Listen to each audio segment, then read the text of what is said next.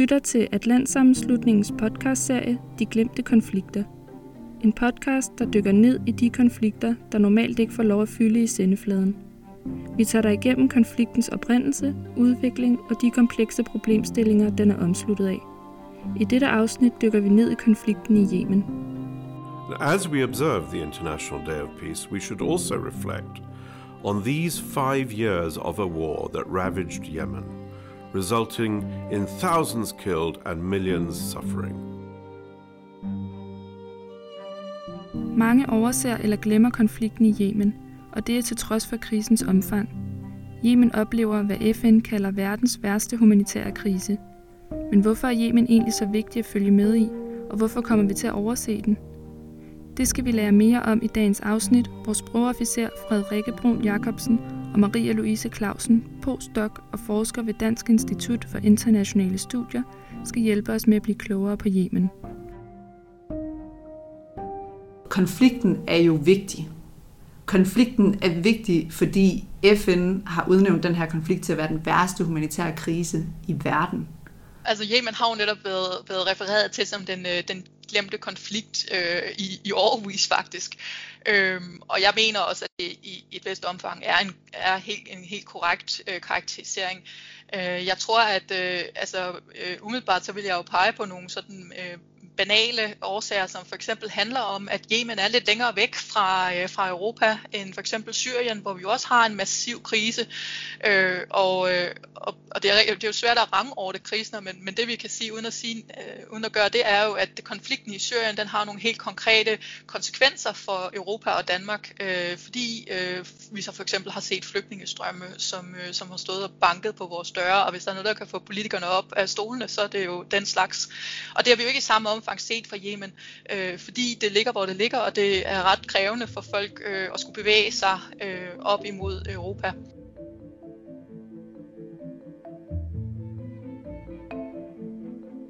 Frederikke er uddannet sprogofficer med speciale i arabisk sprog og kultur fra 2014 og var første gang udsendt til Yemen gennem FN i starten af 2019. Det er her Frederikke stifter sit første bekendtskab med Yemen og de stridende parter. Langt væk fra tykke bøger om Jemens historie og teori, møder Frederikke den virkelige verden. Nu er hun udsendt igen, denne gang for at assistere de FN-ledede fredsforhandlinger mellem den internationale anerkendte regering og Ansar Allah, også kaldt Houthierne. Jamen, jeg er special assistant for en britisk brigadegeneral. Den britiske brigadegeneral, han er senior military advisor to the special envoy. Han har fået til ansvar øh, både at rådgive Martin Griffiths, som jo er The Special Envoy, og han har også fået til ansvar at lede de forhandlinger, som skal føre Yemen ind i en national våbenhvile. Han leder den proces, det er at lave den her våbenhvile, altså designe den, sådan helt praktisk. Hvad gør vi den dag parterne sætter sig ned rundt om et bord og skriver under på et stykke papir om, at nu vil de gerne stoppe med at slås? Hvad skal der så ske dagen efter?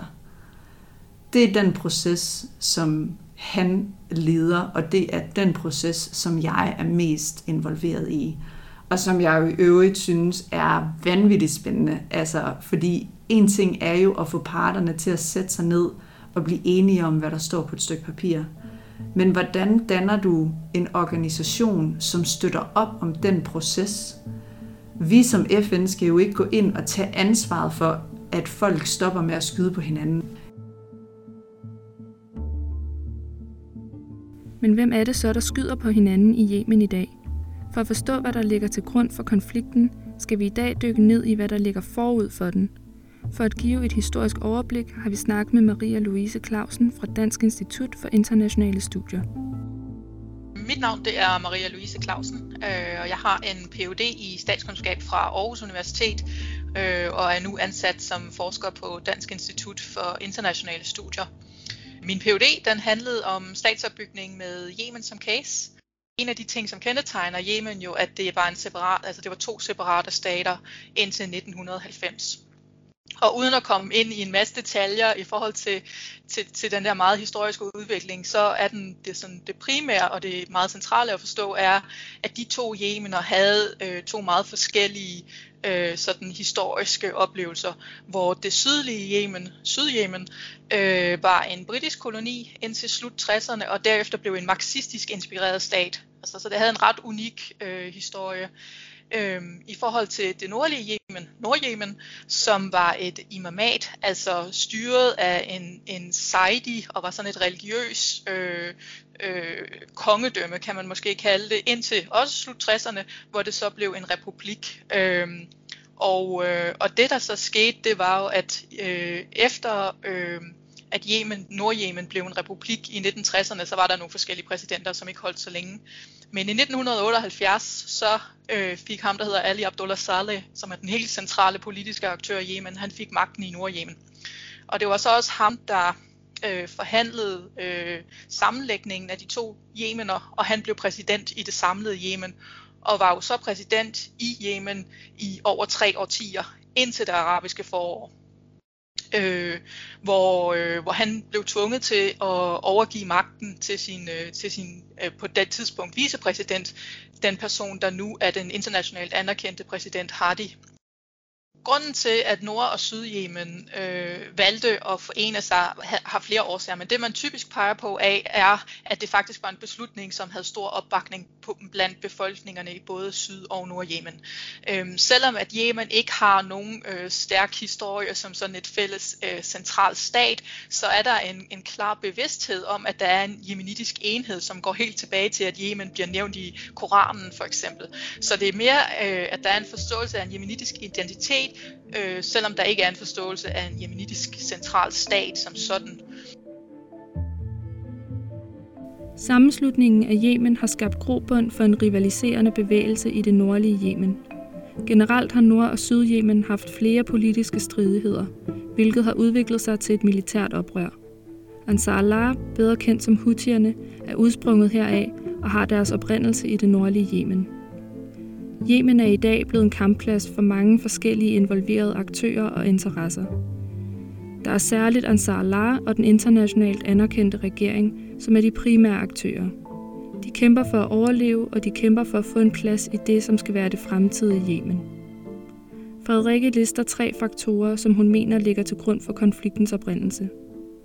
Politisk marginalisering, krigene og det arabiske forår. Jeg tror, hvis, hvis jeg skulle sådan, øh, fortælle om baggrunden kort for, for den her konflikt, så ville jeg fremhæve tre ting. Tre faktorer i nyere tid, som jeg ville synes øh, var vigtige. Og den første er øh, marginalisering af det nordlige Yemen. Det nordlige Yemen har oplevet en længere tids marginalisering, særligt efter sammenslutningen af Nord og Syd i 1990, øhm, har oplevet social marginalisering, økonomisk marginalisering, har manglet infrastruktur, hospitaler, skoler.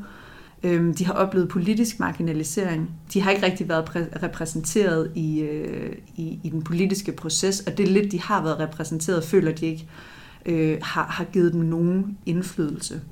Og så har de været religiøst marginaliseret. Ansar Allah øh, og helt generelt øh, det nordlige øh, Yemen og de saidier, som, som er deroppe, øh, har, har oplevet, at øh, der blev dannet en masse sunni-skoler, for eksempel i deres områder, øh, hvor de så følte, at regeringen i, i Sanaa ligesom forsøgte at skubbe dem ud. Så, så de har oplevet en, en, en stor marginalisering, og jeg tror for for, for hutierne, øh, for, for det nordlige Yemen helt generelt, for saidierne derop, at øh, har de følt, at de måtte kæmpe for overlevelse. Og den overlevelseskamp har også manifesteret sig i et øh, reelt oprør. Og det er ligesom den anden faktor, som har bragt konflikten til det punkt, den er øh, nået til i dag. Det kalder man også for Sarda-krigene. Seks krige, som bliver udkæmpet den jemenitiske her mod den her oprørsgruppe i det nordlige Yemen, som sidenhen er blevet til den gruppe, vi kender i dag som Ansar Allah. Og der blev udkæmpet seks krige fra 2004 til 2010, og det er er, er også noget, der, der sidder i det nordlige Jemens og i Houthiernes øh, bevidsthed den dag i dag, øh, og, og har også påvirket øh, den vej, øh, som, som konflikten har taget. Har altså marginalisering som den første faktor, og så sarte krigene som den anden faktor, som er vigtige for konfliktens oprindelse og udvikling den dag i dag. Den tredje og sidste faktor er det arabiske forår. Og så, øh, og så er der selvfølgelig det arabiske forår, øh, i, som vi alle sammen kender til i 2011, og som handlede rigtig meget om Ægypten og Tunesien på det tidspunkt, øh, og Syrien selvfølgelig også. Men det arabiske forår spillede også en rigtig stor rolle i Yemen. Mange unge gik på gaden i Yemen og forlangte et regimeskifte. Da den daværende præsident Ali Abdullah Saleh gik af, indsatte man hans vicepræsident Abdrabu Mansour Hadi, som skulle være fungerende præsident for en toårig transitionsperiode. Det var præsident Salles oplevelse, at han blev tvunget til at afgive magten. Hans utilfredshed resulterede i, at Saleh valgte at gå i alliance med Ansar Allah, altså Houthierne, for at bekæmpe Hadi og den internationalt anerkendte regering. Ifølge FN beholdte Saleh 60% af både militært isenkram og styrker, hvilket betyder, at Houthierne har haft stærke militære styrker og ressourcer. Ansar Allah kæmper rigtig, rigtig meget for anerkendelse. Og det, det hænger sammen med baggrunden også til konflikten og den her marginalisering gennem længere tid og, og længere tids oprør, at de føler, at de skal anerkendes både nationalt, men særligt også internationalt. De har ikke længere lyst til bare at være den her oprørsgruppe op fra det nordlige Yemen, som folk kun taler om som værende sådan en, en eller anden ligegyldig guerillaagtig gruppe, som bare gerne vil råbe højt og have nogle penge. Det er ikke det, de er. Det er ikke det, de anser sig selv for at være. De anser sig selv for at være en helt legitim politisk magt og faktisk efterhånden også regering i Yemen.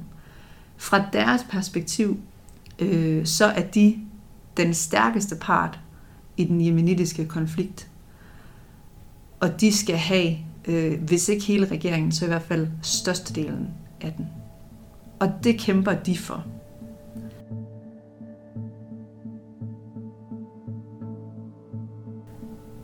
På den anden side har du så den internationalt anerkendte regering, som fra deres perspektiv lige nu er i gang med at bekæmpe en oprørsgruppe, som har fået alt for meget opmærksomhed og har fået lov til alt for meget. Den internationalt anerkendte regering kæmper for deres egen legitimitet, som de har mistet noget af i løbet af den her konflikt. Og de kæmper for at vende tilbage og være rigtig regering øh, i Yemen. Mange fra den internationalt anerkendte regering, og deriblandt også præsidenten, sidder jo lige nu uden for Yemen. De fleste af dem sidder i Riyadh og, og regerer øh, deres land derfra i det omfang, man nu kan regere sit eget land fra hovedstaden i et andet land. Udover Ansar Allah og den internationalt anerkendte regering, indeholder konflikten også andre interne stridende parter, som hver især har deres egen dagsorden og ønsker om selvstændighed. Så har du Southern Transitional Council. Det er en sydjemenitisk separatistgruppe, som kæmper for et selvstændigt sydligt Yemen de har været utilfredse lige siden dengang Yemen blev samlet i 1990, og vil gerne have Yemen skilt ad igen, og vil gerne have et selvstændigt sydligt øh, Yemen. Her i april måned udnævnte de deres eget selvstyre i det sydlige Yemen, øhm, og det har de kæmpet for i rigtig lang tid. Så er der Islah, det muslimske broderskab i Yemen, Islah har været et af de største partier i, øh, i Yemen, og er stadigvæk et af de mest indflydelsesrige øh, partier under ledelse af Ali Mohsen. Og Islah kæmper lige nu for at fastholde nogle af de territorier, hvor de har haft mest magt, nemlig Taris, og nogle af de midter midterdistrikter i, øh, i Yemen, Ma'arib og, og Beidar. Det er hovedsageligt det, øh, de kæmper for lige nu, og kæmper selvfølgelig også for at bevare deres øh, politiske og militære og økonomiske indflydelse i Yemen. Og så er der alle de andre armerede grupper, altså ledet af stamme sheiker og øh, ledet af paramilitære øh, warlords, som har fundet sig til rette i det kaos, som er blevet skabt i Yemen.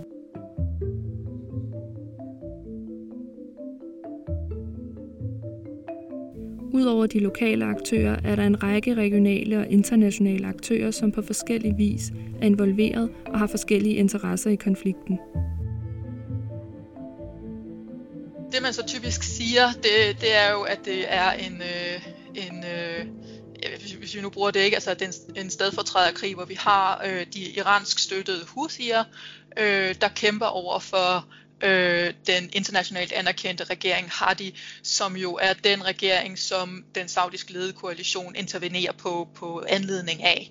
Det jeg synes øh, er vigtigt her, er, at vi bliver alt for glade for den øh, måde at se på konflikten, øh, hvis vi rent faktisk gerne vil løse den. Ja, altså i forhold til, til, til øhm, internationale aktører, øh, både øh, regionale og internationale, som, som er involveret i konflikten, så er Saudi-Arabien øh, helt klart den helt centrale aktør. Og igen, historisk har Saudi-Arabien også haft en lang tradition for at være involveret i, i Yemen, hvilket ikke er så overraskende, hvis man kigger på et kort, fordi de to lande deler jo en stor, lang grænse, en anden central aktør øh, i, i forhold til, til den øh, sådan regionale spil, det er faktisk de forenede arabiske emirater. Altså, det, vi taler primært om Saudi-Arabien, og det er typisk også, fordi vi siger den saudi, øh, koalition. Øhm, reelt så kan man sige, at der er to centrale aktører i den koalition, og det er Saudi-Arabien, og det er de forenede arabiske emirater. Det, der er så lidt interessant, det er jo så også, at øh, de forenede arabiske emirater øh, egentlig ikke støtter Hadi. Øhm, men i stedet for har brugt øh, nogle af de her ressourcer, som jeg talte om i forhold til øh, at støtte øh, aktører i det sydlige Yemen. De aktører, de har støttet, er aktører, som ønsker øh, uafhængighed. Så det viser også noget om, hvor, hvor komplekst det er, fordi selv inden for, øh, hvad der skulle have været en koalition, som, øh, som skulle have et fælles mål, så ser vi, at der er forskellige dagsordner. Iran, som jo typisk er... Øh, er den anden aktør, vi taler om, når det kommer til Yemen, har historisk set haft meget mindre interesse. Iran har færre interesser i intern jemenitisk politik. Deres primære interesse, den ligger jo i forhold til Saudi-Arabien, og hvad Houthierne kan gøre over for Saudi-Arabien. Den internationale indblanding i konflikten har konkrete konsekvenser for den jemenitiske befolkning. I medierne snakker man nogle gange om den her blokade, som Saudi-Arabien har initieret. I forhold til, til, til det humanitære, øh, så øh, er det jo sådan nu, øh, at Saudi-Arabien har haft Yemen under blokade siden konflikten startede. Og det er de jo legitimeret ved at sige, at altså at de ville undgå, at Iran var i stand til at smule våben og andre ting ind i Yemen, som kunne støtte Houthierne. Øh, der er en, øh, en FN-resolution, som også øh, altså, ligesom gør det ulovligt øh, at, at smule eller at støtte øh, øh, konfliktens parter med våben. Men den øh, blokade, den blokerer også for øh, ligesom handel og gør det vanskeligt at få nødhjælp ind i landet. FN har siden år 2011 haft en aktiv rolle som fredsmaler mellem Ansar Allah og den internationale anerkendte regering, i håb om at afslutte den her krig. Frederikke har deltaget i FN-fredsforhandlingerne siden år 2019, hvor FN's opgave kun er vokset i takt med konfliktens udvikling. FN er i mine øjne en af de eneste organisationer i verden, der kan gå ind i sådan en konflikt her og male og mediere, fordi FN per definition er neutral, og fordi FN har fredsskabende kompetencer, og ikke blot er en militær organisation, eller en humanitær organisation, eller en politisk organisation, men indeholder alting.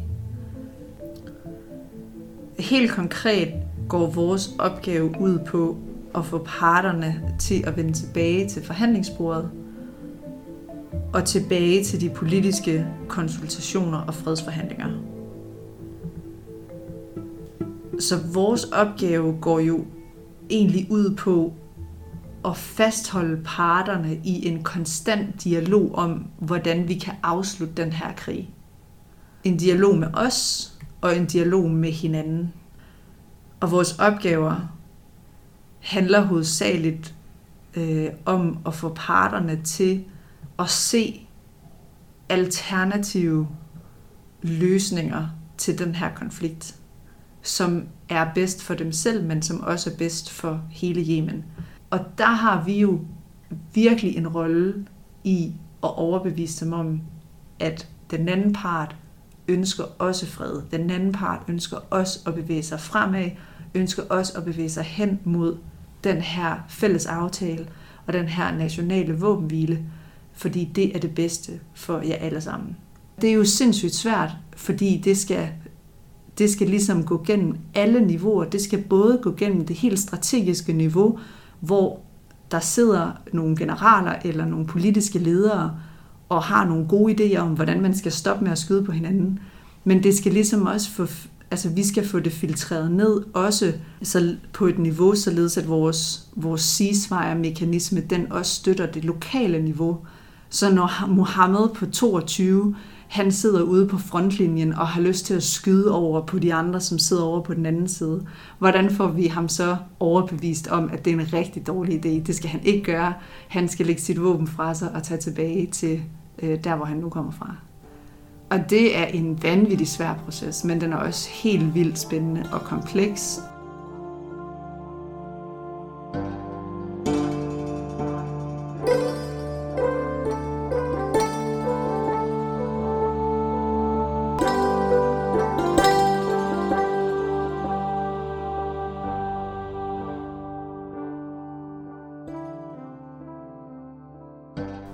Jeg er enormt overrasket over, hvor hårdt det er, og hvor lang tid jeg synes, det tager at få noget som helst forhandlet igennem.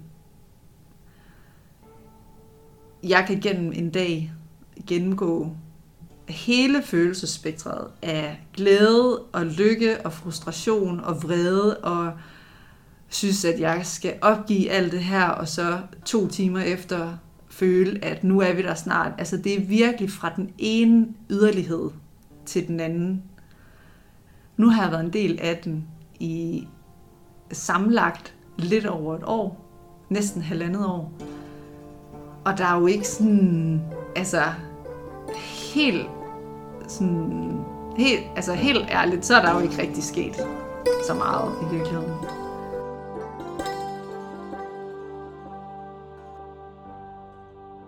Fremtidsudsigterne for en løsning og for Yemen er, at parterne bliver enige om det forslag, der ligger på bordet lige nu. Øh, det tror jeg også, at Martin Griffiths har nævnt i øh, sine taler til FN's Sikkerhedsråd, øh, nemlig det, han kalder for The Joint Declaration. The Joint Declaration process aims to reach agreement between the parties on key economic and humanitarian measures that will bring at least some tangible efforts, finally, for people's lives. And of course, we look to the parties to agree quickly on these mechanisms to make this happen. There is a real risk that these negotiations will slip away and that Yemen will enter a new phase of prolonged escalation of the uncontrolled spread of COVID 19 and of severe and, and threatening economic decline. Now, the United Nations, in all its forms, is committed, of course, to doing all it can to support the parties to reach an agreement that puts Yemen on that path towards a peaceful and prosperous future. Det øh, at den aftale, som skal bære Yemen ind i, øh, i nye politiske forhandlinger og ind til en national våbenhvile. Øhm, og tilbage til... Øhm, det, den, den skal tage Yemen hen på vejen til, til normalisering igen. Så det er, det er helt klart sådan, jeg, jeg ser, at Yemen kan, kan komme ud af den situation, øhm, de er i lige nu.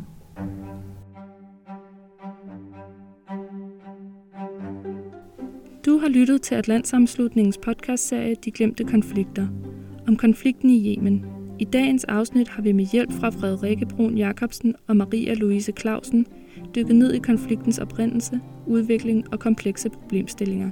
I det, som FN kalder verdens værste humanitære krise lige nu. Bag dette podcast-afsnit har de ansvarlige været Nina Axelsen, Olivia Lutzvare og Mathilde Bro Hansen.